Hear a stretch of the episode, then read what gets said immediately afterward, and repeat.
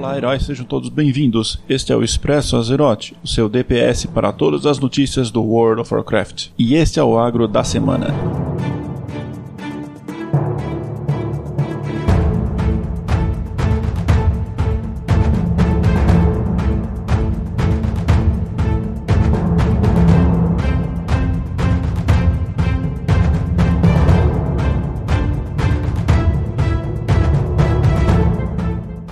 Começar o podcast de hoje, eu queria falar do Discord que acabou de aparecer aí, que ele nasceu de uma iniciativa de algumas pessoas dentro do fórum geral da comunidade do World of Warcraft. Começou com um grupinho de WhatsApp que começou a crescer, crescer, crescer. Agora foi criado um Discord. Eu vou colocar o link do Discord nas notas do show e também vou colocar no post do blog quando eu postar esse show lá no blog. Entra na turma, compartilha o que você sabe, tira dúvida, vê guia, o que você quiser, a gente consegue se arrumar por lá.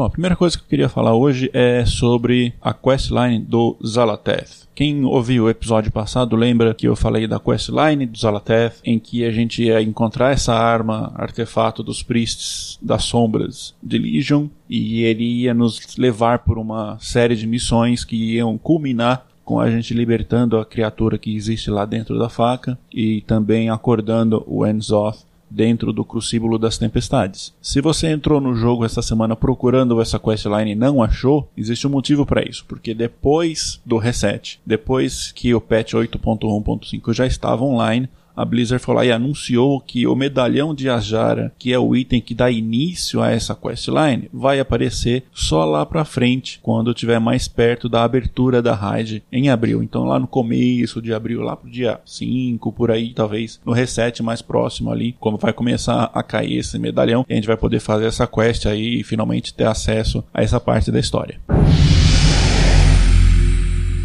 e deu treta na Horda, de novo. Como vocês sabem, a liderança da Horda ela tá meio dividida com relação às atitudes que a Sylvanas, que é a chefe guerreira atual da Horda, vem tomando ela tomou umas atitudes que algumas pessoas acharam que não foram lá muito educadas, para usar um eufemismo. Muita gente dentro da própria Horda está muito incomodada com a maneira como a Silvana está liderando e essa guerra toda entre Horda e Aliança que está envolvendo o mundo inteiro, inclusive os continentes novos, foi iniciada pelas Silvanas lá atrás, durante aquele encontro que eu comentei no episódio passado, entre os mortos-vivos e os sobreviventes do ataque a Lord Iron pelo flagelo lá atrás, um pouquinho antes da Terceira Guerra, quando ela mandou matar todo mundo que estava no campo, mas só os mortos-vivos, ou seja, só o povo dela, e ela pessoalmente matou Kali e a Menetril. Depois disso, coisa foi ladeira abaixo, todo mundo sabe é, no que, que isso deu. Algumas pessoas concordam com ela e acham que ela está certa em fazer o que ela está fazendo,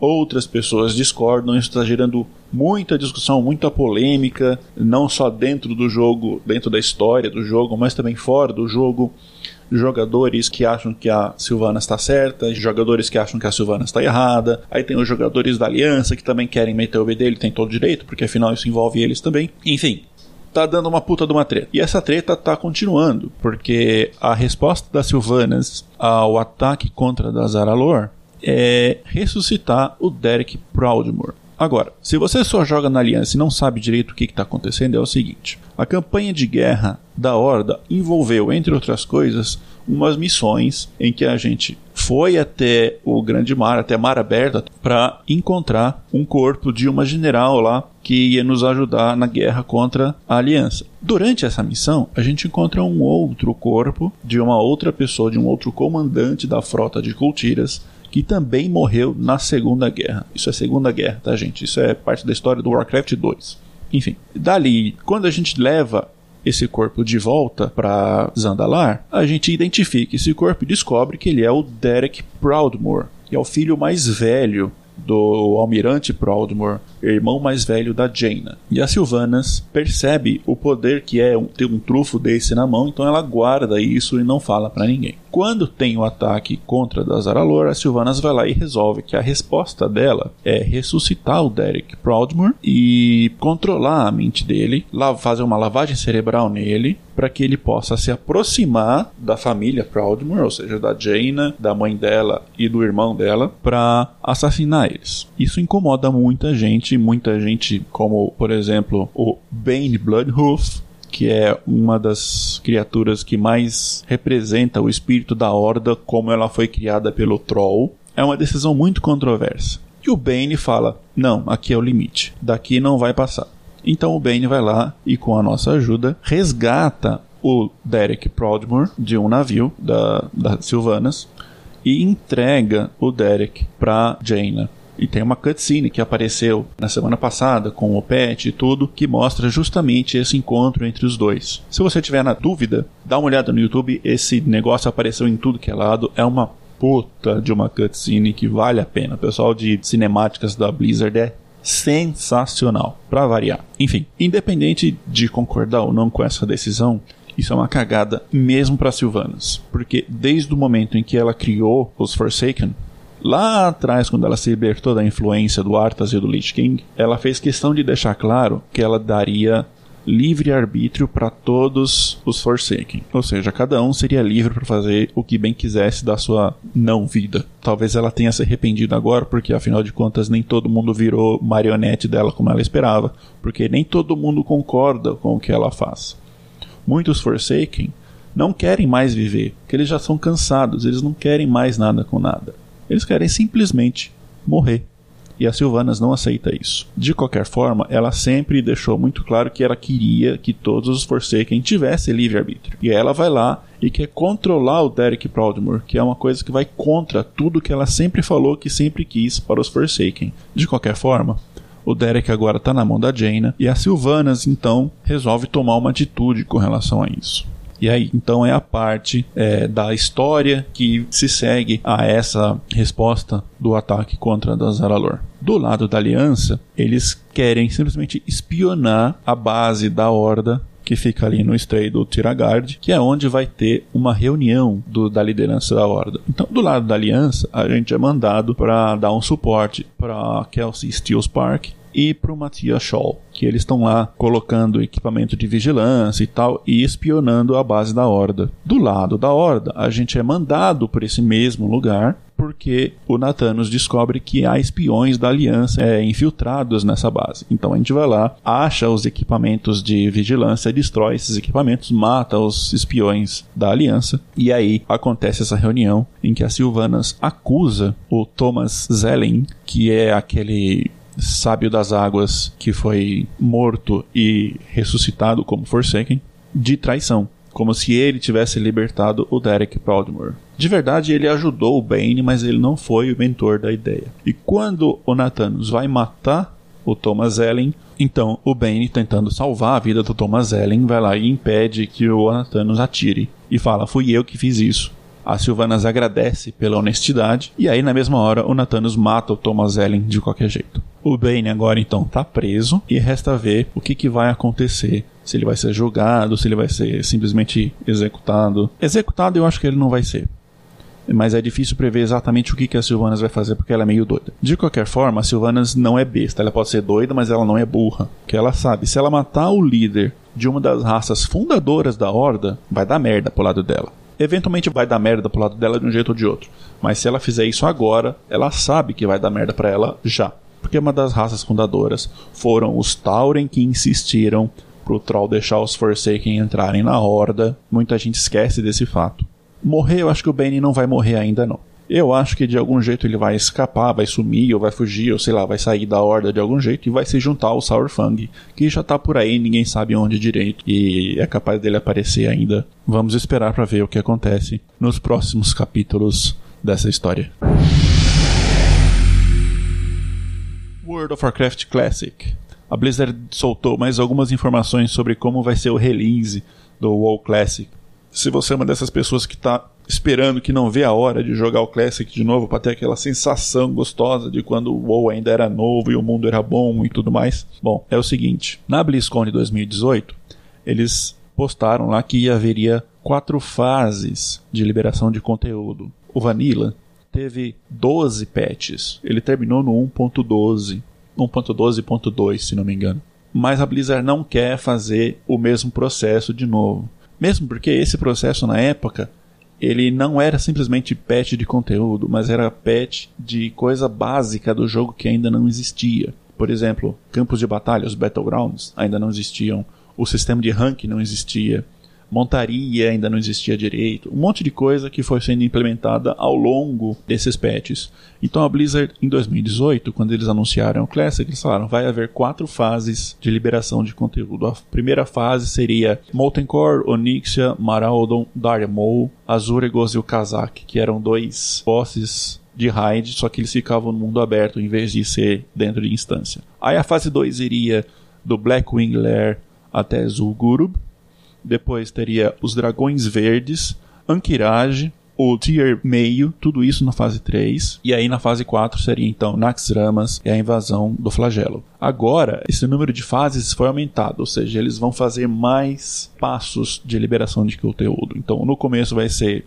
Molten Core, Onyxia e Maraldon. Depois vai vir Darimol, o Azúregos e o Kazak. Aí teremos na fase 3 o Blackwing Lair e a Feira de Negraluna. Depois na fase 4 vem Zul'Gurub e os Dragões Verdes, os Dragões Esmeralda. Depois na fase 5 vai ser Ankiraj, o Temeio, um revamp no, no loot. E aí na fase 6, então, finalmente vai vir Naxxramas e a invasão do flagelo. Isso é bacana porque emula mais de perto a sensação de evolução do conteúdo do Vanilla. E eu tenho certeza que muita gente que jogou no Vanilla não vê a hora de começar a jogar daqui a alguns meses quando abrir esses servidores aí. Eu mesmo, eh, eu não pretendo jogar muito a sério no Vanilla, não, porque eu já tive.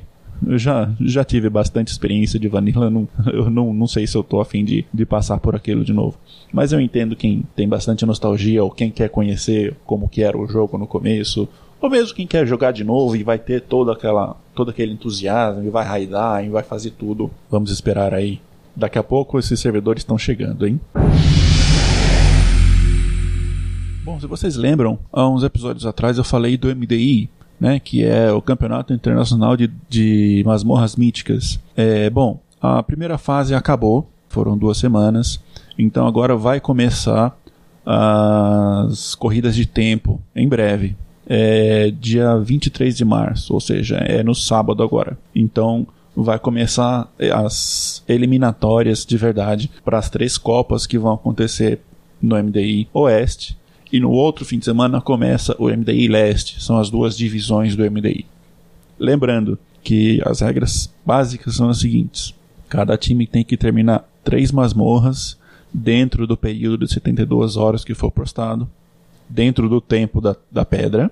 Cada equipe vai ter cinco tentativas em cada masmorra. A Blizzard vai anunciar quais as masmorras e quais os asfixos 48 horas antes. Cada série vai ter uma combinação diferente de masmorras e afixos. E os oito melhores times vão aparecer no live stream no sábado e no domingo em cada Copa. Então vamos ficar de olho e ver quais vão ser os melhores times dessa temporada.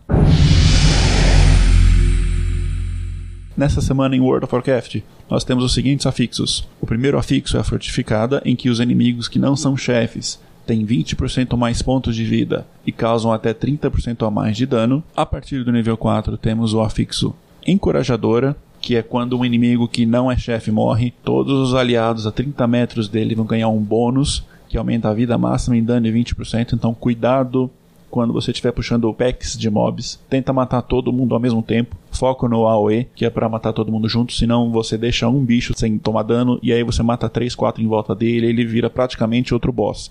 Cuidado, hein? No nível 7, é, nós temos o afixo necrótica, ou seja, os ataques corpo a corpo dos inimigos é, dão uma praga que causa dano ao longo do tempo e reduz a cura que você recebe. Isso é particularmente perigoso para os tanques. Então, tanques, prestem atenção na sua mitigação aí, troca uma ideia com para garantir que ninguém vai se lascar nessa brincadeira. E a partir do nível 10, temos o afixo da temporada, que é a ceifadora, que é quando o Bom Samdi traz de volta dos mortos os inimigos que a gente já matou para eles tentarem ter uma vingança contra nós. Isso acontece a cada 20% de forças inimigas que a gente mata nas dungeons. Cuidado aí quando vocês estiverem limpando o trash para encaixar direitinho esses essas ceifadoras aí, que é para não dar problema, hein? Bom, pessoal, por essa semana é isso. Na próxima semana eu quero ver se eu consigo fazer uma análise de como estão as classes agora depois do patch 8.1.5 em termos de desempenho nas raids, zonas míticas. Então eu vou ficar de olho aí no Warcraft Logs para ver como que tá indo as coisas. Muito obrigado pela audiência. É, se você acompanha o podcast já, você sabe que nós já estamos no Spotify, já estamos no Google Podcasts, já entramos no iTunes também, estamos tentando entrar no Deezer. Estou esperando a resposta deles para ver se já, se já aparece o podcast lá. Além disso, se tiver algum comentário, alguma sugestão, quiser falar alguma coisa, entre em contato comigo através do Twitter no arroba expressoazerote ou pelo e-mail expressoazerote.gmail.com ou pelo site expressoazerote.com.br ou então no Discord da comunidade. Se quiser, entra lá no Discord, eu estou lá também. Fala alguma coisa, dá um oi pro pessoal aí. Quiser fazer alguma pergunta, pode fazer por lá também. E é isso. Espero que vocês tenham gostado desse episódio. Nos vemos, é.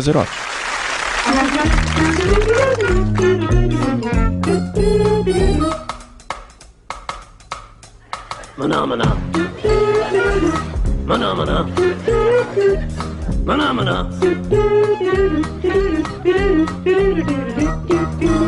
Mına mına mına mına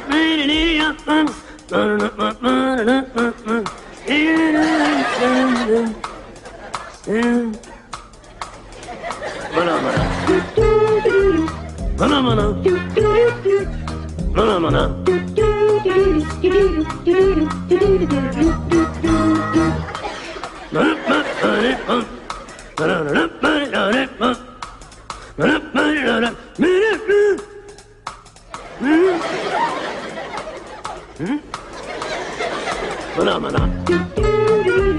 Manamana.